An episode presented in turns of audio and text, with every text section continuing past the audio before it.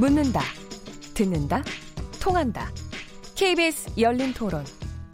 듣고 계신 청취자 여러분, 감사드립니다. 들으면서 답답한 부분은 없으신가요? 궁금한 점은요? 그렇다면 함께 토론에 참여하시죠. 유료 문자 9730을 이용하시면 됩니다. 단문은 50원, 장문은 100원의 정보 이용료가 있습니다. 스마트폰 어플리케이션 KBS 모바일 콩을 통해서도 무료로 참여하실 수 있습니다. KBS 열린 토론은 언제나 열려 있습니다. 듣고 계신 KBS 열린 토론은 매일 밤 1시에 재방송됩니다. KBS 열린 토론 오늘 월요일 정치 재구성하고 있는데요. 어, 청취자 의견을 소개해 드릴 시간인데 저희가 일부 토론을 하도 신사 숙녀답게 하고 났더니 별로 뜨거운 문자도 많지 않아서 일단 여기서는 문자를 잠깐 생략하고요. 제가 윤영석 의원님 빙의, 한, 빙의 한번 해볼까요? 제가 할 수 있습니다. 저, 저희 2부 토론은 뭐 어차피 좀 뜨거워질 것 같습니다. 그 전에 영상 생중계하고 있다는 거 여러분께 다시 말씀드립니다. KBS 콩 보이는 라디오 통해서 보실 수도 있고요. KBS 모바일 어플리케이션 마이K에 접속하시면 되고요. 또 유튜브나 페이스북에 들어가셔서 KBS 열린 토론 검색하시면 바로 저희 토론하는 모습 볼 수 있습니다. 청취자 여러분 항상 열, 저, 열띤 참여 부탁드립니다. 김현권 더불어민주당 의원님, 윤기찬 예. 자유한국당 전 대변인님, 이준석 어, 바른미래당 최고위원님, 김용신 정의당 정책위 의장님 네 분과 함께 토론하고 있습니다. 자 이번에 이제 이거는 뭐 아주 뜨거운 주제의 주제가 아닐 수 없습니다. 어, 지금 이제 선거법, 선거구제 개편안을 패스트트랙에 올리는 것도 이게 쉽지가 않은데, 어, 요번에는 이제 고위공직자 비리 수사처, 공수처 설치 법안에 대해서 또 브레이크가 또 걸렸습니다. 오늘 자유한국당은 제외하고 여야 3당 음. 원내대표가 국회에서 회동을 가졌는데 별 진전은 별로 없어 보이는데요. 현재 바른 지금 이제 알려져 있는 거는 네. 어, 공수처에 기소권을 주지 말자. 수사권만 주고 기소권을 그대로 검찰에 놔두자 하는 것 때문에 이견이 있다고 그러는데 일단 바른미래당의 내부 이견 좀 전달해 주시죠. 저희는 이 안에 네. 대해서 이견은 없습니다. 저희가 이제 사개특위에서 이런 걸 논의해가지고 지금 다 이제 저희 당론을 확정된 상태이기 때문에 네. 저희가 이견을 가지고 있는 부분이라기보다는 아니, 그러니까 기소권을 어, 기소권을 주지 않는 거로 한다. 예, 사실 네. 그 부분에 있어서는 어, 해외 사례도 검토를 해본 것이고요. 지금 보면 세계에서 가장 이제 그 부패가 적다고 하는 나라가 싱가포르 아니겠습니까? 거기도 이제 공수처 같은 조직이 있는데 그 조직만 하더라도 수사권, 조사권과 그리고 기소권을 분리해서 지금 운영하고 있거든요. 그러니까 저는 그 부분에 있어서 참고한 부분도 있고 기본적으로 공수처의 권력 폭주라는 상황에 대해 가지고 견제 장치가 필요하다는 의견인데 바른미래당은 기소권 분리를 통해 가지고 하자고 하는 입장이고 민주당에서는 이제 일부 의원들 반언을 들어보면은 어차피 기소해 놓고 나중에 법원이 폭주를 제어할 수 있지 않느냐라고 이제 주장하고 있는 그 정도의 차이가 있다 이렇게 말씀드리고 있는 게 네. 사실 공수처는 아직까지 뭐 도입되어 본 적이 없는 우리나라에서는 그런 시스템이기 때문에 그것의 권력을 또 어떻게 제어할 것이냐가 앞으로 논의의 핵심이 될 거라 좀 보거든요. 그래서 저는 그 정도의 이견이 있다. 지금 민주당 안과 바른미래당 안은 그런 네. 정도로 생각하면 될 것 같습니다. 네, 네. 김영신 정의당 의장님, 정의당 예, 그 일단 뭐 바른미래당이 그 공수처 문제와 검경 음. 수사권 조정에 대해서 각각 두 가지 주장식을 한 것으로 알고 있어요. 공수처와 관련해서는 이제 하나가 얘기했던 이제 기소권을 부여하지 음. 않는 문제고요. 네. 그다음에 이제 공수처장에 대한 추천 방식에 있어서 아, 예, 예. 야당이 어쨌든 이제 비토권을 행사할 수 있게끔 네. 5분의 3 정도의 의결을 통해서 5분의 4이면 이제 7명 중에 5명이 동의해야 되는 음. 거니까 예, 야당이 국회에서 이제 네, 국회 추천이 4개 명인데 3명이 이제 반대하면 처장을 임명하지 못하게끔 하는 이제 비토권을 부여하는 것 두 가지를 얘기했고 거기에 대해서 정의당이 볼때 아, 비토권은 그거는 긍정적으로 음. 접근할 수 있고 이해할 수 있다라고 생각하는데 기소권을 부여하지 말자라고 하는 건 조금 이해하기 좀 어려운 게 있어요. 음. 그거는 어, 첫 번째는 이제 바른미래당의 두 대선 후보였던 음. 유승민 그 대선 후보와 안철수 음. 대선 후보가 지난 대선에서의 공약은 공수처를 신설하면서 모두 다 기소권을 부여하자라고 하는 게 대선 공약이었기 때문에 어쨌든 그런 부분에서의 정책적 일관성이 있는 건지에 대한 좀 고민이 좀 있다라고 하는 것이고요. 두 번째는 이제 바른미래당이 얘기했던 것이 검경 수사권을 조정하면서도 이미 어, 이른바 아, 수사권과 기소권을 분리하는데 어찌 공수처는 분리할 생각이 없냐 이런 얘기거든요. 근데 실 내용을 보면 검경의 수사권을 조정할 때 검찰에게 직접 수사권을 여전히 부여하는 그 범죄 행위가 있어요. 그게 이제 공직자 문제하고 네. 선거법 문제하고 그다음에 경제사범 등에 대한 문제 이런 부분들이 여전히 이제 검찰에 직접 수사권이 부여를 하거든요. 이제 그런 점에 봐서도 좀 맞지 않는 점이 있어서 공수처에 대한 권한과 또는 운영의 독립성 문제를 우려하시는 거라면 그런 방식의 아까 이제 음. 처장에 대한 추천 권한이라든가 이런 부분에서의 독립성을 강화하는 건 맞는데 기소권을 주지 말자라고 하는 건 제가 봤을 땐 조금 이해하기 어려운 측면이 있다라고 생각을 하고 네. 검경 수사권 조정과 관련해서도 저는 하나 두 가지를 얘기하셨는데 하나는 그 이제 어 경찰이 수사권을 받아서 수사를 열심히 했는데 검찰에서 기소를 하지 않았을 때에 다시 말해 이제 불, 그 불기소를 했을 때에 음. 불복 절차가 이제 대법원이라든가 이런 데에 재정 신청 등을 통해서 불복 절차하는 부분들이 필요하다. 뭐 그 불복 절차 여러 가지가 있습니다만 저는 그 부분은 타당한 지적이라고 생각을 해요. 근데 이제 거기에 추가로 아, 명시적이진 않지만 어쨌든 경찰청장과 그 검찰총장이 권한이 막강하니 국회의 동의 절차가 필요한 게 아니냐라고 하는 주장을 또 하신 거인데 그건 조금 과도한 음. 주장일 수 있겠다 현재 어쨌든 음, 네. 네. 그래서 조금 제가 여기서 잠깐 두 분께 좀 질문을 네네. 드리면 음. 어 그러니까 기소권을 주지 않겠다는 이유가 그러니까 가령 기소권을 안 가지고 있으면은 가령 예컨대 어, 검찰이 기소권을 가지고 있다는 게 굉장히 큰 거 아닙니까? 가령 이제 지금 문제가 되고 있는 김학의 전 차관에 대해서도 기소를 불구소 불 저, 불기소를 한 거 아니겠어요? 그러니까 그 판단을 한다라는 게 굉장히 큰 고난인 것 같은데 그러면은 그거를 그렇게 저그 저 불기소하는 고난을 갖고 있을까봐 걱정을 하는 건지 아니면은 그야말로 기소를 남발을 그러니까 어떤 선택적으로 남발을 할까봐 걱정을 하는 건지 뭐가 걱정이 되는 제가 이해 기소권을 가지고 있으면 뭐가 걱정이 되는 겁니까? 아마 이제 바른미래당에서 얘기하는 건 네, 권한이 질문, 강화되는 걸 우려하신 거고요. 실제로 권한이 강화돼 있고 이거 사실 그러니까 남발할까 봐 걱정하시는 그래서 남발에 대한 걱정이죠. 사실상. 아 기소를 남발할까 봐 그렇죠. 걱정한다. 네. 아 기소를 남발할까 봐. 예. 근데 이게 사실 이제 그동안 이게 한 10년, 20년 동안 음. 이제 사실 논쟁을 해왔던 건데요. 어, 상설 특검이냐 지금 이제 특검이 제도 특검이잖아요. 그러니까 절차만 있지 그 특별 검사나 수사팀들이 상설적으로 존재하는 게 아닌데 상설 특검으로서 이제 고위공직자의 비리를 어, 수사하거나 기소할 거냐 이제 아니면 어, 공수처와 같은 기구를 별도 둘 거냐 이게 그한 수십 년 동안 이제 논쟁을 해왔던 건데 그게 사실 그 이 맞대응이 되는 거거든요. 이제 상설 특검하고 네네. 공수처라고 하는 게. 네. 근데 이제 공수처를 기소권을 부여하지 않으면 어떤 문제가 생기냐면 수사를 하다가 기소할지 말 건지를 이제 검찰이나 뭐 여기에다 이제 넘길 텐데 그럼 국회에서 뭐라고 얘기할 거냐면 자 저희가 수사가 됐는데 기소 여부에 대해서는 필요하면 특검을 또 만들어서 다시 수사하자. 또는 기소 여부하자. 이제 또 다시 그러, 이제 특검 수, 얘기가 어, 나오는 방식으로 네. 이게 언발란스 문제가 생기기 때문에 어쨌든 네. 공수처를 만들려고 했던 취지에는 사실은 이제 수사권과 기소권을 통합해서 운영한다는 것이 사실 당시에 홍준표 후보를 제외한 음. 문재인, 심상정, 유승민, 안철수 네 명의 대선 후보도 사실 이제 단일한 입장이었기 때문에 네. 그런 이제 대선 과정에서 검토됐던 내용들이 있었다라고 하는 점에서는 조금 아쉬운 어, 주장이다 이런 생각이 뭐 저희가 네네. 그 부분에서 입장 변경이 있었던 건 당연히 맞고요. 예. 그 대, 대선 후보 차원에서 개별적인 공약이었는데 거기서 저희가 이제 사개특위 통해서 이제 논의 과정 중에 저희가 이의가 제기되어서 그 부분은 저희가 수용했기 때문에 당론으로 그거는 입장 변화가 있었다는 걸 인정합니다. 근데 저는 사실 과거에 대공수사권 관련해서도 보면은 결국엔 기소권까지 국정원에 부여해야 된다는 주장이 이제 보수 일각에서 있었는데 그것의 위험성 자체도 계속 지적되었기 때문에 이제 그것도 분리해야 된다라는 것이 정론으로 자리 잡은 것이거든요. 네. 그렇기 때문에 특히 고위공직자에 대한 비리 수사라는 것이 어. 잘 모르겠습니다. 얼마나 민감한 주제인지는 이번에 뭐 김학의 차관건으로 해서 이제 나왔지만은 아까 제가 남용의 우려도 이야기했지만은 결국 고위공직자 비리수사처에서 그것을 제한적으로 행사할 가능성 자체도 있는 것인데 아직까지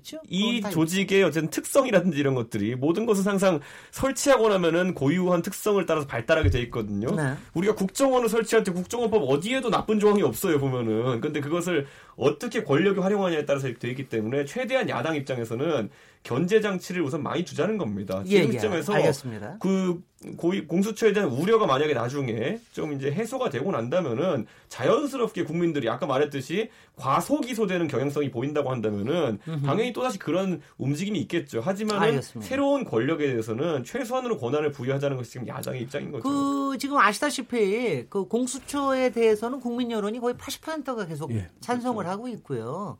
그 일단 여론도 높지만 거기다 이번에 이제 김학의 전 차관에 대한 문제가 음. 뭐 김학의 전 차관뿐이 아니라 장자연 문제 또 버닝썬 문제 이런 것 때문에 더군다나 이 권력 비리에 대해서는 공수처가 필요한 거 아니야 이런 여론이 더 높아지는 것 같은데 그런 점에서 저기 김영건 근데 예. 저, 렇게안 해준다면 뭐 여당은 여당 힘 없잖아요 아무것도 힘 없잖아 어떻게 됩니까? 그런데 지금 바른 미래당에서 이제 공수처 그 어. 기소권 얘기를 들고 나온 것이 사실은 어 선거법과 관련해서 패스트트랙 올리는데 바른미래당 내에서 선거법에 대한 이견이 발생하다가 보니까 이 문제에 이걸 좀 이렇게 관심을 돌리기 위한 그 명분을 찾아내기 위해서 음. 공수처의 기소권 문제를 들고 나온 것이 아닌가 이렇게 이해를 하고요. 음흠. 그렇기 때문에 본질은 바른미래당의 기소권 문제를 제기하는 것이 아니라 선거법과 관련돼서 내부에 풀리지 않는 것이 더 원인이다 이렇게 얘기를 얘기하고 싶고요. 예. 그거는 잠깐 네. 먼저 답변하고 가자면요. 예, 예. 의원님 말씀하신 부분에 대한 이제 언론도 그렇게 예. 해석하는 부분도 있고 국민들도 그렇게 해석하는 분들이 있는데 실제 제가 회의에 배석했었는데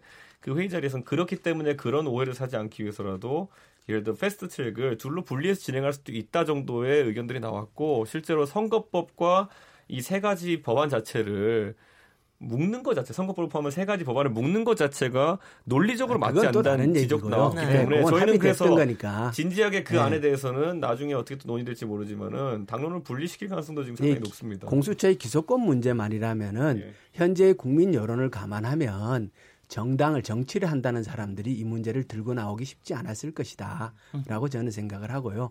그리고 기소권이 없는 공수처라는 거는 진짜 그 안고 없는 찐빵에 불과하지 않느냐. 왜냐 그러면 우리나라 검찰의 그 이 절대 권력 이 문제점은 기소 독점주의 아닙니까? 거기서부터 출발하는 건데 이 공수처의 기소권을 줌으로써 이 기소 독점주의를 일부에라도 파열음을 내서 이 검찰 개혁의 시작을 해보자라는 건데 그 부분에 대한 한 걸음도 진전이 없는 거기 때문에 어, 그 기소권 없는 공수처라는 거는 어, 별로 의미 없는 결과가 될 수 있다. 자유한국당은 지금 자유한국당도 좀, 좀, 좀 기회를 제가 요것만 반박할게요. 예. 근데 이게 그 네. 의원님 저희가 이제 국민들도 아시겠지만은 지금 우리가 패스트 트랙이라는 단어를 굳이 사용하면서 이것을 처리하려고 하는 이유는 예. 선거법이 이제 시한이 목에 차올랐기 때문에 저희가 이 논의 시작한 거 아니겠습니까? 그런데 솔직히 말하면 사개특위 같은 경우엔 많은 분들이 그 안에 있는 위원님들이 아, 생각보다 지금 논의가 성숙되지 못한 부분도 있다 일부 그렇기 때문에 꼭 선거법 일정에 이걸 맞춰가지고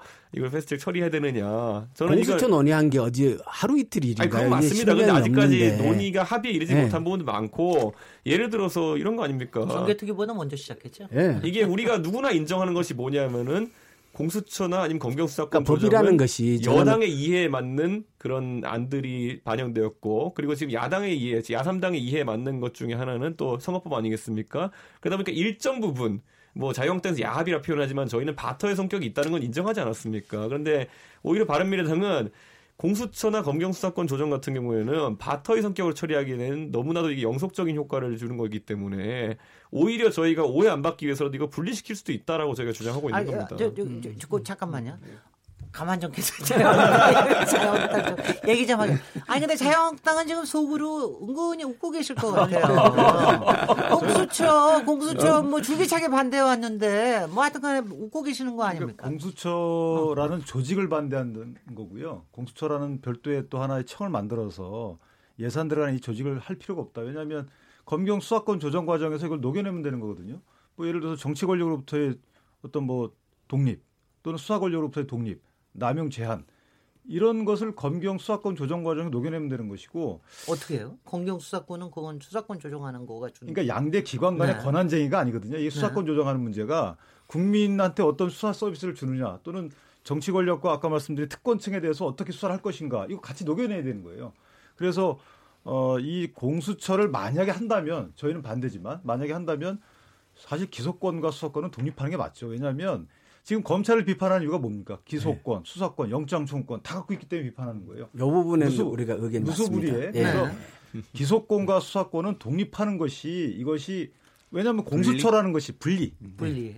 기수, 그 공수처라는 것이 사실은 효율성을 기하자는 게 아니거든요. 이것은 견제하고 또는 뭐, 어, 저, 제한하고 이런 데 초점이 있는 것이지 기관 기능의 효율성에 초점을 맞춘다 그러면 공수처는 설립할 필요가 없죠.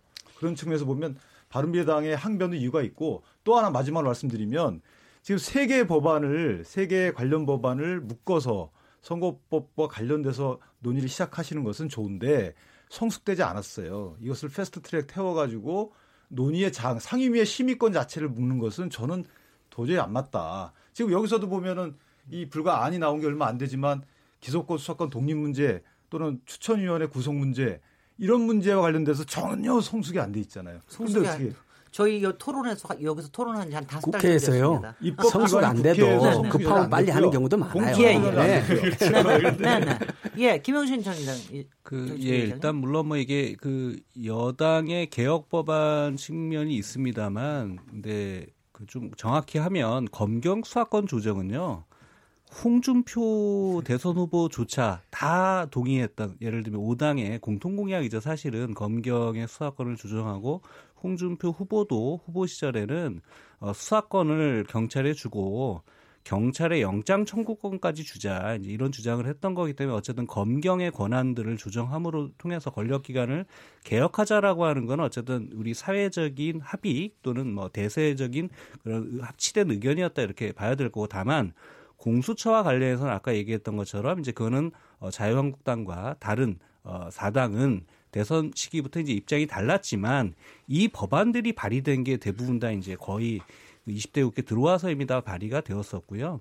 이 관련된 논의도 이제 원래 해당 상임위에서 되다가 사개특위를 만들어서 다시 이제 논의가 그 위원회별 소위별로 이제 진행이 됐는데 됐던 과정이 있었던 거죠. 있었던 거기 때문에 저는 뭐 너무 늦어서 문제지 일러서 문제는 좀 아닌 것 같고 그리고 아까 얘기했던 것처럼 검경 수사권 조정하는 건 맞단 말이에요. 맞는데 지금도 검찰에게 수사권을 부여하고 있는 직접 수사가 가능한 부분이 아까 얘기했던 이제 공직자 비리 문제라든가 선거법 문제라든가 경제 관련된 사범 등은 경, 검찰이 직접 그 수사를 할 수 있게끔 이제 그 항목에 대해서는 경찰도 수사를 할 수 있지만 여전히 검찰이 직접 수사 지휘 및 수사를 할 수 있는 그 부분으로 적시돼 있기 때문에 지금 얘기되었던 고위 공직자에 대한 비리를 어, 수사하고 기소하는 기관은 당연히 수사권과 기소권을 갖는 게 현재 검경 수사권 분리의 측면에서도 맞는 거다 이런 한 말씀. 네, 말씀만 드리면 네네. 응찰 그러면 대변인. 지금 경찰하고 검찰하고 수사권 조정 과정에 이 조정인이라는 단어를 일단 쓰겠습니까? 개선이라고 표현을 써도- 쓰는 분도 계시던데 지금 사실 여당에서 안을 보면 거의 앞으로 향후 방향이 검찰은 기소권을 갖고 그다음 보안 수사나 뭐 특별 수사 이런 걸 일부 갖고 그러니까 결국 기소권을 갖는다는 거예요.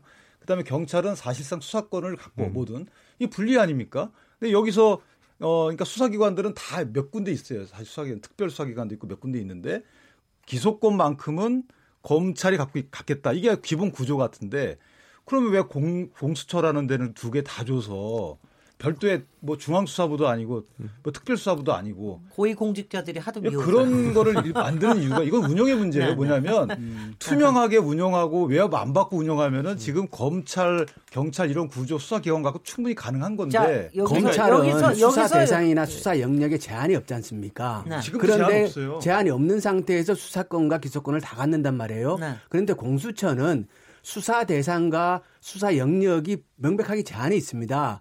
공수처가 모든 국민을 수사하는 것도 아니고 고위 공직자라 하더라도 고위 공직자의 자의 모든 범죄를 조사하는 게 아닙니다. 그 특정한 대상과 부분만 하는 거기 때문에 그 명백하게 성질이 다르고요. 네. 그리고 그렇게 하더라도 기소권을 주지 않으면 결국 검찰한테 가서 해야 되는데 지금 현재 상태에서 김학의 전, 전 차관 전 문제 보세요. 검찰이 안 해버리면 그만 아니에요. 옛날에 그게 자, 간접 잡은. 논리 아닙니까? 간접 지금- 잡으려면 지금- 수사권과 기소성이 같이 있어야지 아, 이게 자, 효율적이라는 지금- 거 아닙니까? 지금 이제 이제요. 그래서 조금 조금 논점을 달리해서 어 지금 김학의 뭐 지금 오늘 오후에 이제 가장 최근 뉴스가 김학의 전 차관에 대해서 일단은 뇌물 혐의로 어 저 수사를 촉구하는 거로 일단 조, 진상 조사단에서 이렇게 결정을 했다고 합니다. 거기까지 나왔으니까 특히 이제 지난 주말에 있었던 공항에서 에피소드 때문에 어 일단 도주 우려나 이런 것 때문에도 더더 수사가 좀 빨라지는 것 같긴 한데요. 근데 여기에 대해서 굉장히 이견들이 많은 것 같더라고요. 그러니까 지금 보면은 국회에서는 이거를 좀 특검을 해야 되는 거 아니냐 이런 얘기가 나오는가 하면은 또 검찰에서는 검찰이 직접 나서서 굉장히 열심히 하겠다. 근데 과연 검찰이 하면은 솔직히 지금 김학의 수, 수사 같은 경우에는 단순한 개인의 뇌물이나 어, 성범죄뿐만이 아니라 여러 가지를 지금 은폐했다는 것 때문에 더 문제가 그렇죠. 되는 거 아닙니까? 근데 이거를 과연 검찰 내에서 할 수 있는 것이냐? 저는 여러 가지 특검을 하는 등등이 거- 있습니다. 특검을 네. 하는 게 옳다고 생각을. 하고요. 왜냐 네. 그러면 네. 이미 검찰은 주어진 시간을 다 소비했습니다. 두 번이나. 네, 두 번씩이나.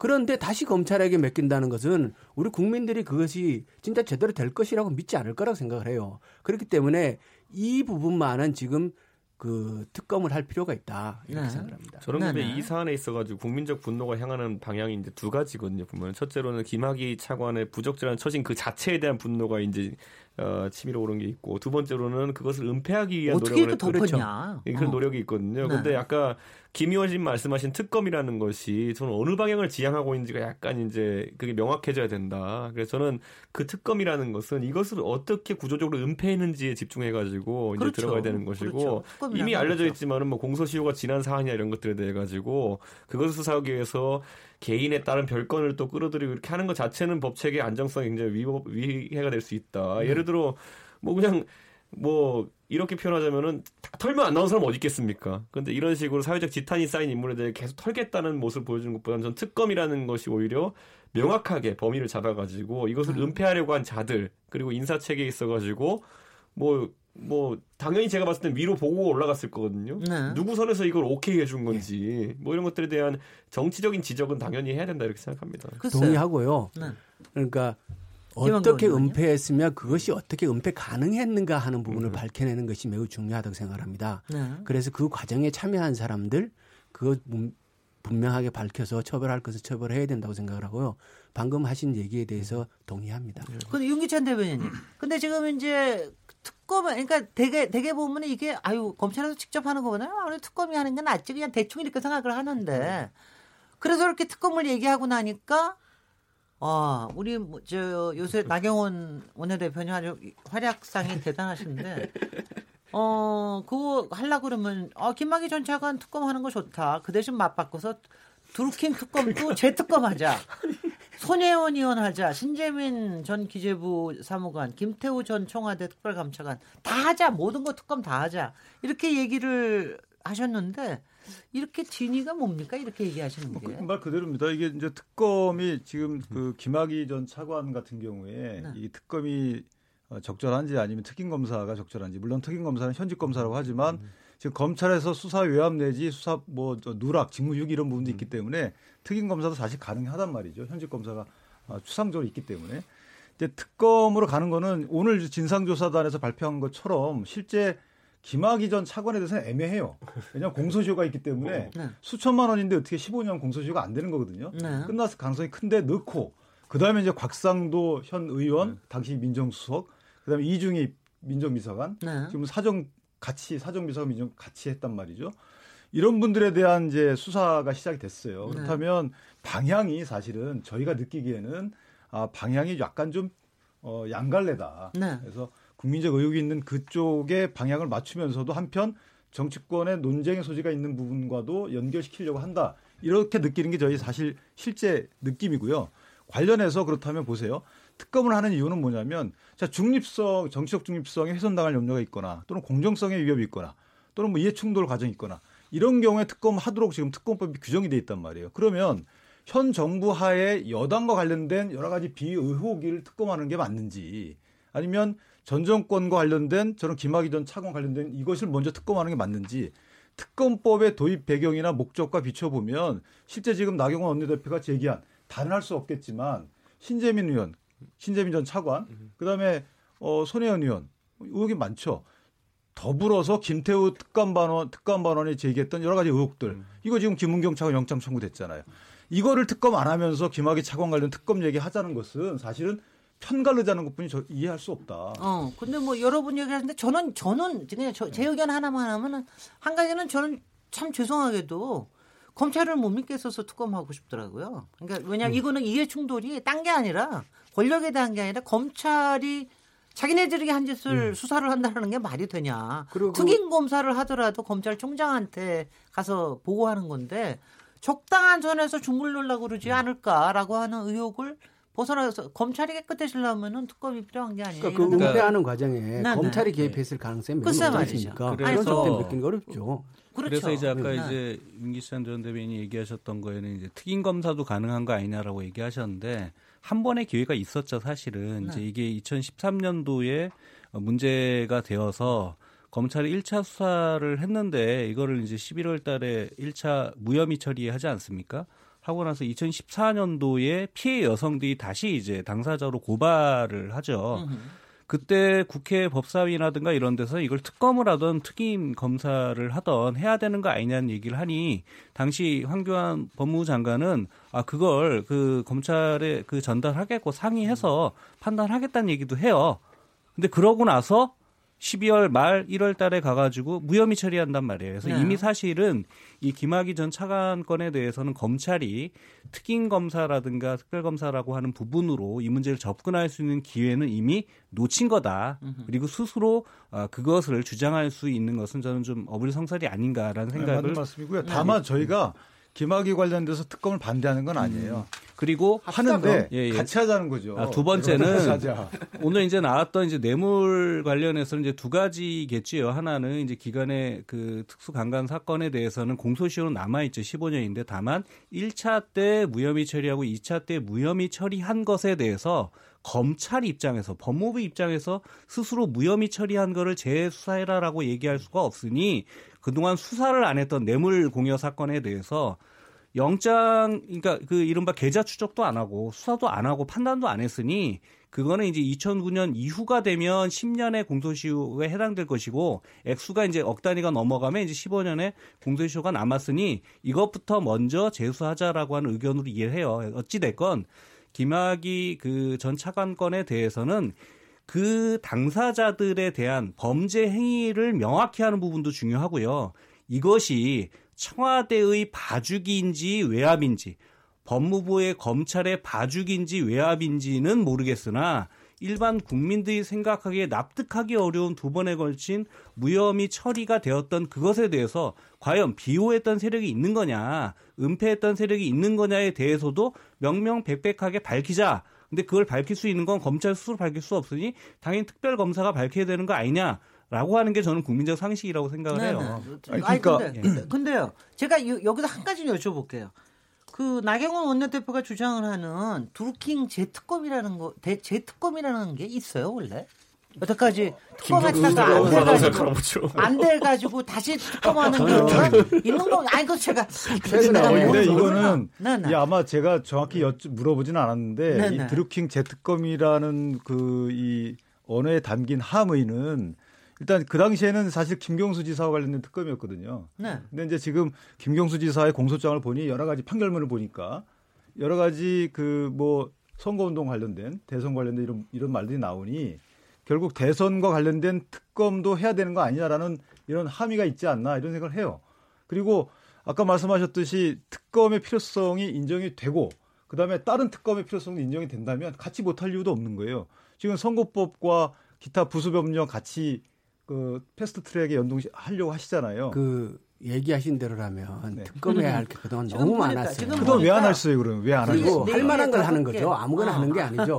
그리고 지금 그 거론되는 거를 여덟 네. 개를 아홉 개를 네, 거론하셨는데 그 말씀하신 건 네. 저는 최근에 네. 나경원 원내대표가 뭐 네. 반민특위, 반문특위 완전히 횡설 수설하고 계시잖아요. 그 연장선에서 하는 얘기 정도다 이렇게 이해합니다. 네. 근데 저는 네. 그 약간 좀 역설적으로 이해되는 게 일단 너무 많이 거론했잖아요. 뭐 드루킹 드루킹 제트건부터 시작해서 손혜원 의원, 신재민 전 뭐 사무관, 김태우 어, 감찰관, 황운하 그다음에 또 누구예요? 그또 김학의, 서울 경찰청장도 장자연, 있고요. 네, 네.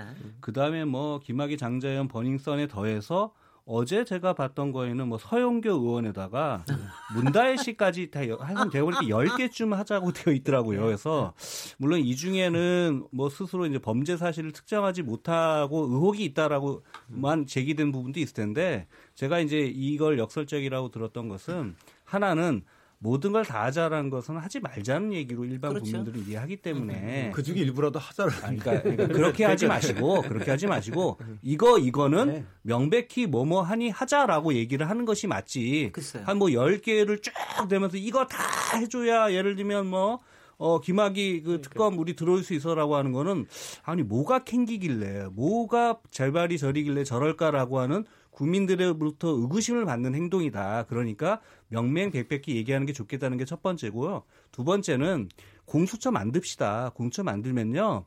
여기서 얘기된 사람들의 칠할은요. 지금 공처법에 의하면 이제 최종 그 어, 합의안이 나와야 되겠지만 국회의원 10분의 1에서 4분의 1이 요청하면요 공처가 수사하게 돼 있어요. 아니 그러니까 이런 거 갖고 싸우지 말고 아니, 그러니까 예, 정말 공처 만들어 가지고 공수처 누가 공수- 갑니까? 아니 공수처가 있으면 아까 처장에 대해서도 약간 아니 야당의 공수처를 구성하는 특- 야당이 비토권을 행사하는 방식으로 처장 구성권에 대해서도 저는 동의한다라고 얘기를 했잖아요. 그렇게 해서 독립성은 보장하되 그런데 갔다가 다 일괄해서 맡기자. 다만 지금은 한국당이 제가 알기로 지금 이거 외에도 이전에 보면 뭐 김기식 그다음에 뭐 문준영 해가지고 지금 발의된 특검법이 한 10개가 더 넘어요. 근데 이거는 10명 이상이 발의하고 100명이 낼 때도 있는데 법이 통과가 안 되니까 일단 발의하고 끝나잖아요. 공처 만들면요. 아까 얘기했던 건 30명 이상이 될지 75명 이상이 될지 모르겠지만 국회의원들이 요구하면 수사 들어가게 돼 있습니다. 알겠습니다. 차라리 그렇게 해결하세요. 제가 아니, 한마디만 그러니까. 드릴게요. 요 네네. 이 중에서 그러면 용기찬 우리 저. 의원님께서 이 정도는 특검 할 만하다라고 그 생각되시는 거 있어요? 나경원 대표가 쭉 언급한 부분 중에서 김학의 그한두전 개만 골라 주시죠. 김학- 김학의, 장자연. 저는 네. 그세 가지를 딱 묶었으면 좋겠어요. 예. 김학의, 장자연, 버닝썬 사건에 대해서요. 이거는 사회 특권층들이 그걸 김태우 전 특별감찰반에 관련된 예, 그거는 아니고요. 상임위 청문회로 이미 기합의된 쟁점이에요. 이미 여야 간에 자 그거는 더 이상 그러지 말고 상임위 기재위 차원에서 상임위 열어가지고 필요하면 청문회 하자 라고 합의되었던 사안이잖아요. 청문회 했어요. 하고 있어요. 그러니까 하자라고 해서 지난 2월 임시국회 때 3월 넘어오면서 나경원 대표 뭐라고 그랬습니까? 아 이거 내가 다 그 여당이 동의 안 했지만 내가 양보하고 내가 대승적 결단해서 국회 정상할게요. 이거 상임위에서 청문회 하면 되는 문제니까 그렇게 추진하겠습니다라고 얘기했고요. 저희도 필요한 거 상임위 가서 따지자. 상임위 열어서 하면 김용진 된다. 정책위 의장님 엄청나게 말 많죠. 그렇죠. 김영현 의원님. 근데 이게 하시는데요? 그런데 이게 진짜 그 네, 네. 저는 아까 이제 그 우리 바른미래당에서 중재안 이렇게 또 이야기했지만은 어 결국 유치원법도 결국 바른미래당 중재안으로 지금 패스트트랙 올라가 있는 거거든요. 어느 정도 그런 어떤 지금 김용심 의장님 말한 것처럼 공수처가 이런 어떤 자유한국당이 말하는 무수한 특검의 대체제가 될 수 있으려면은 실질적인 아까 말했던 비토권이 야당이 보장돼야 된다. 이것은 민주당이 좀 알았으면 좋겠고 아, 지금 그거는 얘기하잖아요. 저는 그러니까 그러니까 그 도- 네, 네. 그 동의해 주셔서 감사하고 바른미래당이 네. 정말 잘하셔야 되는 거예요. 저희는 지금 잘하고 있고 요즘 바른미래당한테 느껴집니다. 이 캐스팅 보드가 중재안의 주어져 재미를. 있다 이런 얘기 하지 않습니까? 네, 아, 그러니까. 실제로 현재 국회 구조에서 솔직히 바른미래당의 예. 입장이 매우 중요한 거예요. 우주의 그러니까, 기운이 예. 몰려오고 있습니다. 예, 이게. 솔직히 국회가 얼마나 비생산적인 것 중에 하나가 특검 하자 말자 하자 말자 이거 가지고 싸우는 것도 아마 거의 네.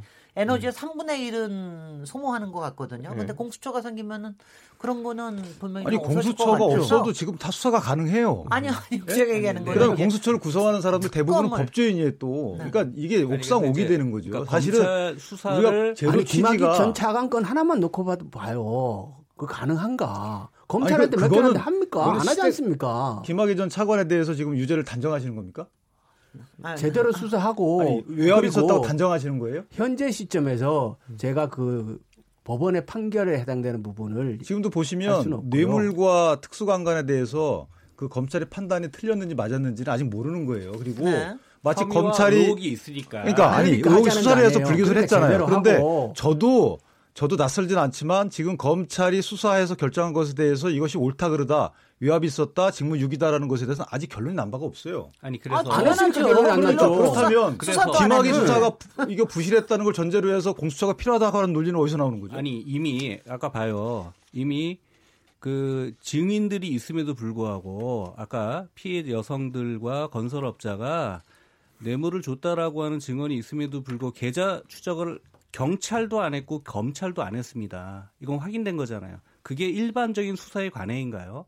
아니 성상납을 하고 로비를 했다라고 지칭되는 사건에 대해서 특수강간 문제에 대해서는 예를 들면 피해자나 가해자 등에 대해서 이 증언이 달라서 예를 들면 검찰이 자의적으로 판단했다라고 하는 부분에 대해서는 더 따져보자고요. 근데 지금 뇌물을 주고받았다라고 하는 성상납이냐 로비냐 이런 사건을 다루는데 어느 누구도 계좌 추적하지를 않았어요. 경찰과 검찰이 이게 상적입니까? 자, 아니. 그래서 지금 이러한 사건에 대해서 국민적인 의혹이 있다는 게 분명하고 이게 1차와 2차에 거쳐서 무혐의 처리가 나는 것이 누가 봐도 이건 국민적으로 납득할 수 없으니 이게 공수처가 필요하다는 논리예요? 재수사를 하자 또는 검찰이 특검을 해야 한다라고 얘기를 하는 거 아닙니까? 지금 양대 현재. 수사기관에 해가지고 밝혀진 것들이 지금 의혹이 있으니 그러니까 공수처를 도입하자 이거에 근거가 되는 거예요. 아니 두 가지죠. 처음엔 제가 뭐라고 했습니까? 지금 현재의 상태에서는 검경의 수사를 맡길 수 없으니 특검에 해당되는 사안이다라고 말씀드렸고요. 두 번째는 만약에 공수처가 있었다라고 한다면 검찰 내부에 예를 들면 검사 고위 갈직을 거친 사람에 대한 사건에 대해서 검찰이 봐주기 수사를 했을 가능성이 매우 큰데 공처가 있었다라고 한다면 이런 봐주기 수사는 없었을 것이다. 그러니 공처라고 하는 분이 더욱더 필요한 거 아니냐라고 말씀드린 거고 제가 두 번째는 드리면 자유한국당이 만약에 하시죠. 자유한국당이 네, 네. 지금 여러 개를 언급하는 것. 중에 상당 부분은 필요하다면 공수처가 수사 대상으로 삼아서 수사를 할 수 있으되 다만 이 제기를 한 부분에 대해서 정치적 책임은 지되 필요하면 공처가 수사할 수 있는 사안들이다라고 정리해 드린 거죠. 예, 예. 끝났습니다. 한 말씀만 네, 네. 드리면 윤기찬 어, 전 지금 장관님. 의원님 말씀 이해를 했고요. 다만 현재 있는 제도로도 충분히 가능해요. 왜냐하면 음. 보세요. 상설 특검이 있어요. 상설 조직이 있는 건 아니지만 법무장관이 판단하면 특검할 수 있어요. 그다음 국회에서 또 특검할 수 있습니다. 그 특검이 안 되니 되니 정치적 쟁점화 하는 것도 불가피할 경우도 있어요. 왜냐하면 지금과 같이 김학의 사건의 부수에서 특검안을 들고 나온 것은 일부 정치 세력이 판단하기에는 아 이거 정치적 목적이 있다 이렇게 판단할 수 있는 거예요. 그럼 반대하겠죠. 이것은 정치적 세력 간의 의사를 충분히 얘기할 수 있는 부분이에요. 자 이거 하나 있고요. 또 하나 아까 남용 가능성 있잖아요. 공수처가 설립됨으로 인해서 기소와 수사권 같이 줌으로 인해서 생길 수 있는 남용의 가능성 이건 어떻게 하실 거냐. 이 문제 지금 해결이 안 됐어요. 또 하나 검경 수사권 관련돼서 지금 검 여당이 하는 그 얘기가 뭐냐면 경찰이 수사권을 주자는 거예요. 검사 비리나 이런 거에 대해서 수사할 수 있도록 음. 둘이 해결할 수 있, 이- 하면 될 것을 왜 굳이 국민 세금 들여서 옥상옥으로 남용의 위험이 있는 공수처를 만들어야 되냐? 저희 이 부분에 저희 대해서 아니에요. 저희가 시간이 많지가 않으니까 두, 두 분은 이제 입 다무시고요. 각기 김영건 네. 의원하고 이준석 네. 의원님한테 1분씩 드리고 이 주제 마무리하겠습니다. 김영건 의원님. 네. 저는 우리 국민 80%가 이 공수처 도입과 그 이 김학의 사건 재수사 이런 부분을 동의한다는 사실은 이미 많은 판단을 하고 있다고 생각을 하고요. 그래서 이 공수처 문제가 오랫동안 논의되었던 상황이기 때문에 어, 조금 부족한 논의가 있다 하더라도 현재 시점에 이제 시행할 때가 되었다 이렇게 생각을 합니다. 네, 네. 저는 어떤 이제 우리 그래도- 권력기관 우리나라에는 너무 권력기관들이 권력을 나눠 가지면서도 또 그들이 하나의 완전체로서 권력을 행사해 왔기 때문에 지금 이제 이런 문제들을 다시 거론하는 거거든요. 그렇기 때문에 공수처라는 조직 이게 양날의 검입니다. 칼이 칼로서의 가치가 있으려면은 그 자체로 잘 배워야 되는 칼인데 그 잘 배워진 칼이라는 거는 또 무서운 존재거든요. 그렇기 때문에 저는 이번에 조직을 만든 데 있어서 성급할 필요는 없다. 그래서 최근에 이제 선거법 같은 그 시간 제한 변수가 있는 사안과 같이 묶이는 것 자체가 국민들한테서 꼭 좋은 것은 아닐 수 있다. 그래서 물론 저희 바른미래당도 이 3법 패스트 트랙 처리에 대해 가지고 사전에 동의하고 나섰지만은 어 좀 완급 조절론도 있다는 것을 이렇게 좀 말씀드리고 싶습니다. 예, 예. 여기까지 얘기 마무리하겠습니다. 잠시 쉬었다가 다음 주제로 이어가겠습니다. 지금 여러분께서는 KBS 열린 토론 시민 김진애와 함께 하고 계십니다. 토론. 듣기만 하면 답답하시죠? 유료 문자 9730으로 문자 보내시면 토론에 참여하실 수 있습니다. 짧은 문자는 50원, 긴 문자는 100원의 정보 이용료가 있습니다. 스마트폰 어플리케이션 모바일 콩을 통해서도 무료로 참여하실 수 있습니다. KBS 열린 토론은 당신을 향해 언제나 열려 있습니다. 우리가 네 KBS 열린 토론 월요일 정치의 재구성과 함께하고 있습니다. 청, 청취자 의견 좀 소개해드리겠습니다. 아, 핸드폰 3377번님, 공수처의 필요성은 현재 검찰의 기소 독점의 폐해 때문인데 공수처의 기소권을 주지 않고 계속 검찰이 기소권을 독점하도록 한다는 것은 어불성설입니다. 콩으로 바쁘다 바빠님, 공수처의 기소권 주지 않는다면 공수처 신설 취지에 벗어난다고 생각합니다. 다른 나라와 비교하시는데 전 대법원장이 재판거래로 구속되고 현직 판사 66명이 비사실이 드러난 나라가 있는지를 묻고 싶습니다. 참고로 검찰은 기소와 별개로 현직 판사 66명의 비사를 대법원에 통보한 상황입니다. 핸드폰 뒷번호 2583번님, 저는 공수처가 큰 의미 없을 거라고 생각합니다. 공수처에는 권력의 입김을 작용하지 않는다는 보장이 있나요? 현재 법과 제도로는 고위공직, 전, 현재 법과 제도로 고위공직자 수사를 못한다면 공수처도 큰 효과를 기대하기 어렵다고 봅니다. 자, 오늘 월요일 정치의 재구성 코너. 어, 저희가 영상으로도 생중계되고 있습니다. KBS 콩 보이는 라디오 통해서 보실 수도 있고요. KBS 모바일 어플리케이션 마이K에 접속하시거나 유튜브, 페이스북에 들어가셔서 KBS 열린 토론 검색하시면 됩니다. 어, 여기서 이제 저, 저희가 시간이 얼마 안 남았으니까 몇 개 주제, 남아있는 주제 좀 얘기하겠습니다. 오늘 요새 정말 하루하루 굉장히 많은 이슈들이 나오는데요. 오늘 아마 오늘 밤 늦게나 내일 새벽에 아마 결론이 나올 것 같은데 환경부 블랙리스트 작성 의혹으로 구속영장이 청구된 김은경 전 환경부 장관 구속 여부 이 부분에 대해서 어, 어떻게 생각하시는지. 저, 저는, 뭐, 저 자신은 굉장히 놀랐어요. 구속영장이 청구된 자체만도 놀랐는데, 여러분들은 어떻게 생각하시는지, 어떻게 결론이 날 거라고 보시는지, 이거는 바른미래당, 네. 어, 저, 이준석 최고위원님은 그 지난번에도 굉장히 크게 지적을 하셨기 때문에 먼저 시작하시죠. 그러니까 시작부터요 이 문건에 대해서 그 발단을 잘 생각해 보시면은 김태우 수사관에 대한 어떤 김태우 수사관이 했던 어떤 이런 의혹 제기들이었는데 이 부분에 있어가지고 민주당이 처음에 대응했던 방식은 결국은 지금 와서 드러나는 것이지만 사실이 가깝기 때문에 메시지가 아니라 메신저를 공격했죠. 김태우 수사관 이상한 사람 만들려고 공격했는데 지금까지 검찰 수사로 드러난 것들은 오히려 김태우 수사관이 말했던 것이 사실에 근접했다라는 건 아니겠습니까? 그러기 반해서 영장 청구까지 이루어졌기 때문에 저는요 이 사안에 대해서는 블랙리스트 아주 유사한 사건이라고 이제 판단하고 있고요. 지난 정권에 가까 멀지 않은 과거에 보면은 이 일로 어 문화계 인사들에 대해서 블랙리스트를 행한 행위로 조윤선 장관은 감옥살이까지 했고요. 박근혜 대통령도 이제 형이 선고가 됐거든요. 2심까지. 저는 그렇기 때문에 이것은 뭐 아주 가까운 판례가 있기 때문에 그에 준하는 엄중하게 다뤄야 된다. 이렇게 보고 이거 체크리스트라고 했잖아요. 저는요.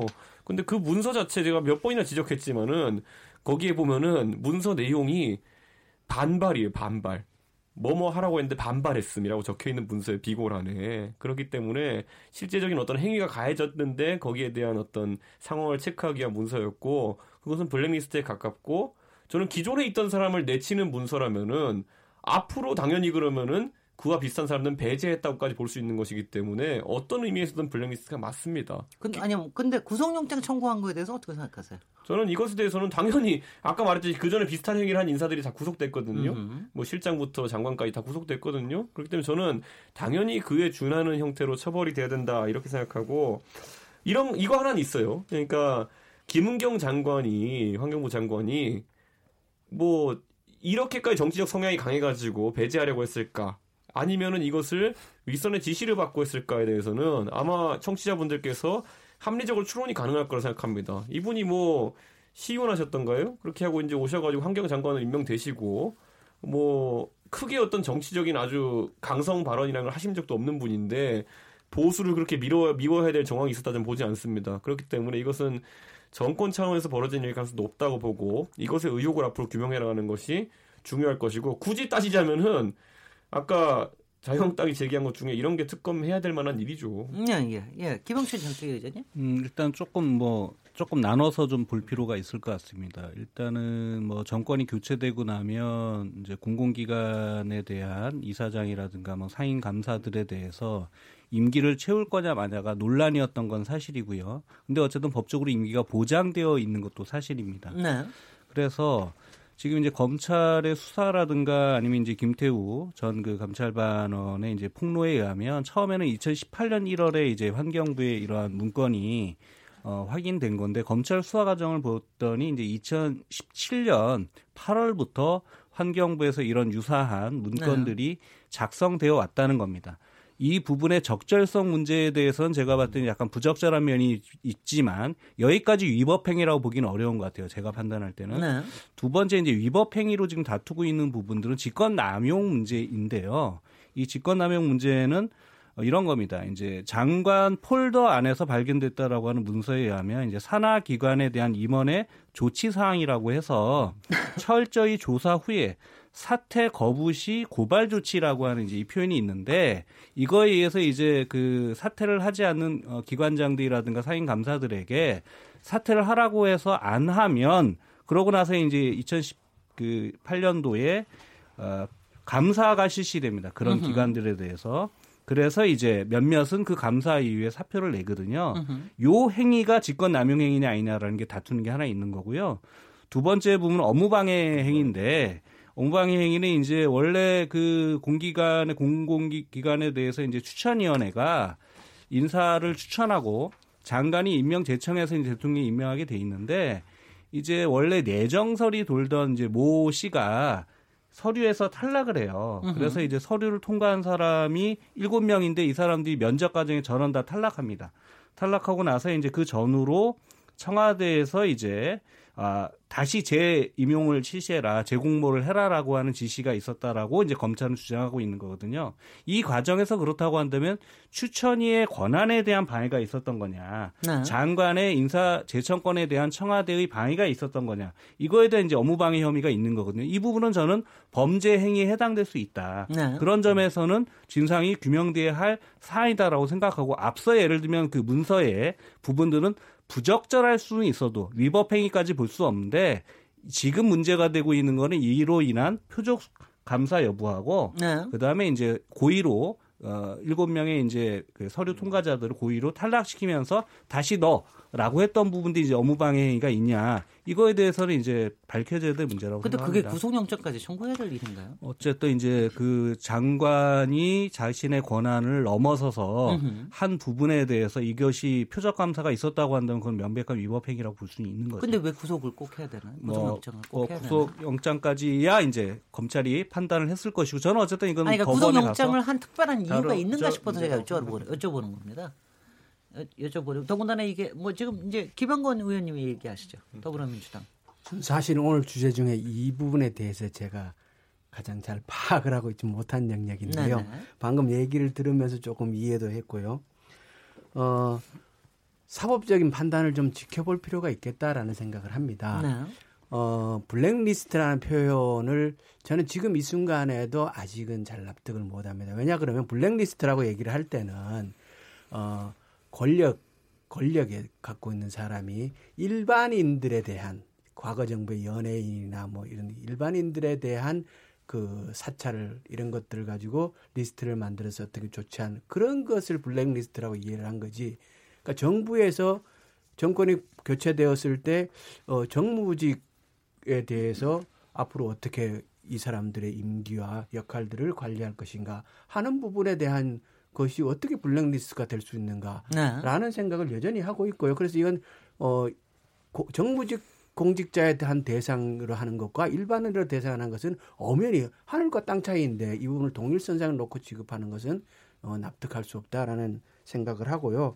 그리고 이 구체적인 어느 부분에서 위법 사항이 있는지 다툼이 있는지에 대해서는 좀 이렇게 사법부의 판단을 지켜보고 또한 그동안 있어 왔던 과거 정부의 과정들과도 어느 정도 좀 비교해 볼 필요가 있지 않느냐 이런 생각을 하고 있습니다. 네 네. 예. 저 유- 유기찬 예, 전 그- 대변인님. 인사 문체부의 1급 공무원 그세 명인가요 그때 그 사례가 있었어요. 그래서 그 부분도 정무직이었는데 1심 판단은 아마 정무직 인 사정을 고려해서 죄가 없다고 판단했던 걸로 제 기억을 하는데 네. 그게 바뀌었죠. 대법원 확정이 됐습니다. 유죄라고. 실제 블랙리스트라고 저희가 뭐 이거 거대한 개념이 아니잖아요. 어떤 명단을 짜놓고 여기에 불이익을 주려고 했으면 블랙리스트입니다. 그래서 이 명단 갖고 명단의 개념 갖고 처리가 뭐 다툴 이유는 없고 다만 이 부분은 이제 운영지원과라는 인사 담당 부서에서 리스트를 만들어서 이것까지는 큰 문제 없어 보여요. 제가 보더라도. 글쎄요. 내부에서 하는 네, 일이죠. 이제 물어봅니다. 뭐 당신 어떻게 할 거야? 나갈 거야? 뭐 사퇴 거부 이런 표시도 있고요. 근데 그, 이, 그 명단을 적어서 파악해가지고 이제 감사과로 넘기죠. 그러니까 감사과에서 만약에 여기서 이제 사퇴 거부하시는 분들은 이제 감사를 하기로 한 겁니다. 이런 여기까지 이르려면 이것은 이제 직권남용 혐의가 좀 짙어지는 거고요. 음. 실제로 과거에 다 그렇게 하지 않았나요? 과거를 그러니까, 청산하기 위해서 지금 하시는 거잖아요. 과거에 있던 사람들은 처벌받으면 됩니다. 그렇게 똑같이 제가 봤을 때는. 그리고 또 관행적인 하나는 면이 있긴 하더라도 그 네. 이후에 이제 감사과로부터 또 김태우 수사관이 조사관이 그 폭로한 것 중 그런 게 있잖아요. 감사과로부터 그 리스트를 또 넘겨받아요. 청와대 민정수석실 산하 특감 반이 넘, 넘겨받습니다. 이것도 시어 이상해요. 하여튼 여러 가지 일련의 과정을 보면 이것은 상당히 단계별로 쫓아내고 그다음에 이제 들어앉히는 부분은 내정자가 있었다고 지금 의혹이 있는데 지금 말씀하신 것처럼 면접자를 줍니다. 업무계획서하고 면접 설문지를 줘요. 이것은 어, 정도를 완전히 넘어선 거죠. 그래서 이 부분은 죄질 측면에서 좋지 않고 이제 구속 말씀하셨는데 사실은 부인하고 계세요. 이 장관 전 네. 장관께서 이 부인하게 되면 그 의미는 뭐냐면 있는 증거를 조금 인멸할 위험이 있다 이렇게 인멸 의 그렇죠. 검찰에서 판단하는 것 같고. 네. 어, 통상의 예와 다르게 지금 실무진들 영장 치고 그 다음에 장관 치는 게 아니고 바로 장관을 쳤거든요. 글쎄요. 그럼 그 정도의 진술적 증거와 물적 증거가 어느 정도 확보돼 있다. 그래서 어, 상당히 전 장관께서는 아마 좀 어, 어려움을 겪으실 걸로 생각이 듭니다. 네, 그거는 이- 이 그- 사건이- 그거는 윤기찬 변호사님이시기 때문에 맞을지도 모르겠습니다. 저는 왜 장관부터 이렇게 먼저 칠까? 그 굉장히 이상하게 생각을 했거든요. 그리고 주변에 저기 아 그러니까 아마 증거를 상당히 가지고 있기 때문에 그럴 수도 있겠네. 다른 증거- 분들은 진술을 다 한 거죠. 네. 그러니까 다른 분들은 부인하지 않고 네. 뭐 그럴 수도 있겠네요. 감사과 관련자들은 다 진술을 했고 네. 장관께서 아마 부인하신 것 같아요. 그래서 그러니까. 이거는 좀 저기 조금 더 기다려보면 내용을 알 수 있을 것 같고 그러니까 아마 이 케이스가 이번 정권에서뿐이 아니라 항상 정권 교체 시기에 이게 항상 벌- 불거지는 문제에 대해서 어떤 standard를 좀 이렇게 만든다는 데에도 상당히 중요한 사건이기 때문에 그렇게 좀 지켜봐야 이게- 될것 같고요. 네. 요, 요, 요- 이, 이거는 네. 여기서 끝내고요. 저희가 또 하나가 이 아, 처음에 농담처럼 했던 그 창원 성산과 통영 고성 지금 4.3 보궐선거 지금 이제 한 열흘 나- 다음 주일이죠. 이제 요거 요거 남았는데 여기에 대해서 그래도 아무 말도 안 하고 넘어갈 수는 없을 것 같아서 이게 이번에 어떤 의미가 있을지 지금 이제 우리 윤영석 어, 의원님도 거기 계속 가 계시고 또 황교안 저 자유한국당 대표님은 창원에 완전히 거기 가서 뭐 사신다고 얘기를 하시고 그런데 이게 물론 굉장히 중요할 것 같긴 한데 이게 얼마나 중요하게 이런, 이런 건지 이거에 대해서 한 1분 정도씩 얘기하면 거의 다 끝나가실 것 같은데요. 저 윤기찬 전 대변인님께는 1분 30초 드리겠습니다. 특별히. 네. 뭐 사실 오늘 단일화 발표가 돼서 저희 입장에서 상당히 악재를 만났는데요. 네. 어느 정도 예상을 하고 저희가 뭐 견, 견제 우려 이런 그, 그 복잡한 심정을 갖고 있었던 부분인데 이걸 보면서 어떤 걸 느꼈냐면 이제 선거제가 떠올랐어요. 왜냐하면 선거제 연동형 비례대표제로 가게 되면 앞으로 이런 그 이 저 선거 연합을 많이 볼 수 있을 것 같다. 왜냐하면 어, 본인이 강세인 지역구 강세인 곳에서는 지역구에서 어, 목표 목표 의석수를 상회하고 그 다음에 비례에는 정당 투표는 상대방 측에 밀어주는 이런 것을 저희가 우려해서 연동형 비례대표제를 강하게 반대했던 거고요. 지금 이 부분도 여당과 야당의 이런 그 선거 저 단일화라는 부분은 사실은 없었던 거거든요. 그래서 정체성도 약간 다른 걸로 보이고 어떤 어 그 정치적 성향도 다르고 어떻게 가, 이 오로지 당선을 위해서 이렇게 할 수 있을까 이 부분은 어, 저희로서는 상당히 받아들이기 어려운 그런 단일화라고 생각합니다. 네. 네. 받아들이기 어려운지 왜 안 받아들이실 수 국민들께 이제 없잖아요. 호소하는 거죠. 네. 예, 예. 네, 네. 이준석 저, 저기 최고위원님 바른미래당. 지금 어쩌다 보니까 3당 대표가 거기 몰려 있습니다 보면은 그러니까 지금 이 황교안 대표도 방금 언급하신 것처럼 거기 계시고 네. 저희 손학규 대표님도 상주하면서 이 지원하고 계시고 저도 지원 요새 갔더니 건너편 트럭에서 이정미 대표님이 손을 들고 계시더라고요 그러니까 네, 네. 그런데 단 한 분은 베트남 가 있습니다 맨날 이해찬 대표가 베트남 오늘 가셨어요. 우리 네. 여기에 여기에 계시던 저 김경규 의원님 같이 가신 거. 죄송하지만 제가 봤을 때는 이 민주당이 지금 이 투수가 공을 제대로 이제 전력 투구하고 있느냐에 대해 가지고는 아하. 저는 약간 예견된 단일화 수순이었다라고 이제 볼 수가 있을 것 같고요. 네. 저는 지금 그런데 또 반대로 이해하기 약간 어려웠던 것은 황교안 대표가 사실 이 창원 성산이라는 지역구의 특성이 뭐냐면은 최근에 자유한국당이 PK에서 지지를 회복하고 있다 이런 얘기는 들렸지만은 창원 성산이라는 곳은 그 중에서 제일 어려운 곳이거든요. 네. 자유한국당이나 보수 세력에게 그런 상황 속에서 거기에 이제 집중 지원 유세한다는 거는 판세를 바꿀 정도의 어떤 의미가 있는 결과를 내야 되는데 지금 이제 단일화로서 그럴 가능성이 희박해졌기 때문에 저는 이렇게 말씀드리고 싶습니다. 단일화의 1등 공신 중에 하나로 저는 황교안 어, 대표를 꼽고 싶은 게 네네. 황교안 대표가 거기에 판돈을 걸면서 으흠. 정의당과 민주당이 당연히 그것 때문만은 아니겠지만은 단일화해서 의미가 더 생겼다. 왜냐하면 네. 황교안 대표의 최근의 상승세는 인정해야 되거든요. 그렇죠. 근데 그에 대해서 본인 스스로 가볍게 이제 명운을 걸면서 좀 찬물이 끼얹을 수 있겠다 이런 생각하고 덧붙여 저희 당 뉴스로 저희 당 이재원 후보도 열심히 하고 있습니다. 네네. 김한경 의원, 김한경 의원님, 더불어민주당. 그러니까 두 석을 걸고 하는 보궐선거인데 굉장히 미니 선거죠. 네. 그럼 미니 선거답게 치를 필요가 있다고 생각을 합니다. 현재 진행 과정은 너무 과잉 대응하고 있는 것 아니냐.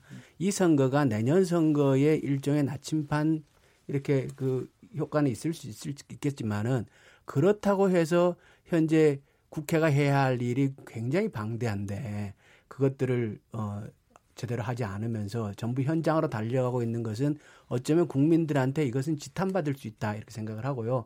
미니 선거인 것만큼 좀 더 차분하게 정치 과잉을 좀 지향했으면 좋겠다. 그리고 국회가 국회로 들어와서 역할을 하는 것이 우선 아니겠느냐 이런 말씀 드리고 싶습니다. 근데 너무 손 놓고 느끼시는 거 아니에요? 통영 통영은 완전히 손 놓고 계시는 것 같고. 아 우리 그래도 의원들이 많이 내려가요.